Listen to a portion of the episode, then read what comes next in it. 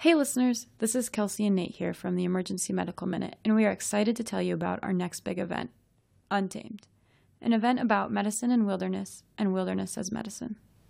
Picture this you are canyoneering in the San Rafael Desert, the most remote desert in the United States, and suffer an unfortunate fall that leaves your right hand pinned by a boulder.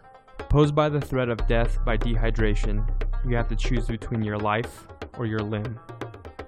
Our keynote speaker, Aron Ralston, portrayed by the film 127 Hours, was in this exact position.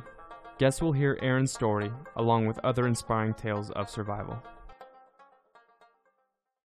Guests will also hear from a panel of medical experts on how to survive the wilderness and embrace it as a form of medicine. Tickets and event information are available on our Facebook page and website, emergencymedicalminute.com. You guys, I thought I would do a medical minute about ECMO because I'm involved in a at Kimson from ECMO meetings today. Oh, so we do ECMO at Swedish. Uh, we don't do a lot of ECMO, and part of it is just to de- develop an ECMO program, there needs to be kind of champions and like an organized structure around it. But Swedish is sort of the perfect place to do ECMO. We have a huge ICU, we have a lot of respiratory failure patients. Uh, we've got a big dedicated ICU service and CT surgery, and we have kind of all the pieces in place. Has anyone worked in a place where they do a lot of ECMO? Anybody worked there a little bit? Yeah. So ECMO stands for extracorporeal membrane oxygenation, and think of it as kind of like a little bit like cardiac bypass.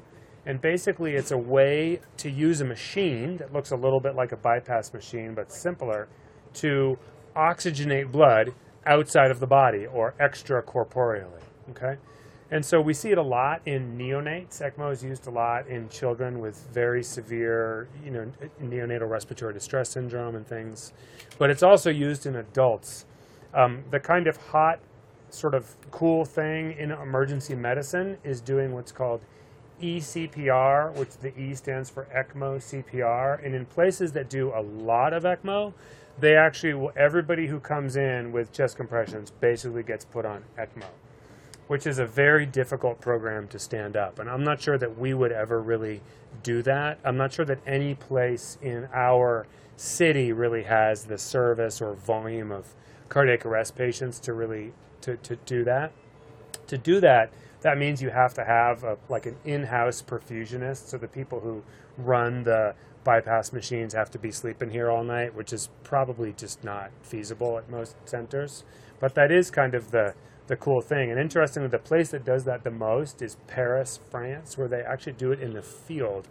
So they do, yeah, it's crazy. So they have this thing called SAMU, which is their EMS system, and SAMU has physicians on their rigs, and the physicians will actually place these these groin ECMO catheters in the field. Now, to put that in perspective, an ECMO catheter, the, the venous catheter, is about the size of my thumb, and the arterial catheter is about the size of my pinky.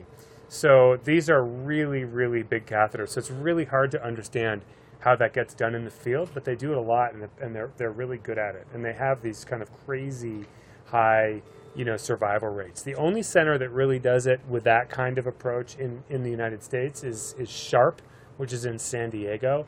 I'm not quite sure how it got started at Sharp, but they've been doing that successfully for a while.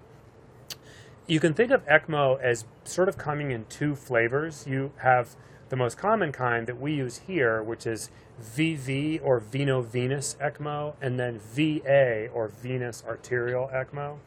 And veno-venous ECMO is the one that we would do, and there's a lot of opportunity for that.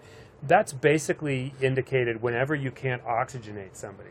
So think of the influenza of 2017. You know, that's the we did a bunch of ECMO cases for that, and I think we probably should do a lot more of that part of part of the issue here is that oftentimes people don't call or think about ECMO until the patient's like in renal failure, altered on five pressors, you know, proned, you know, 20 of PEEP and you know FiO2 of 85 or something like that.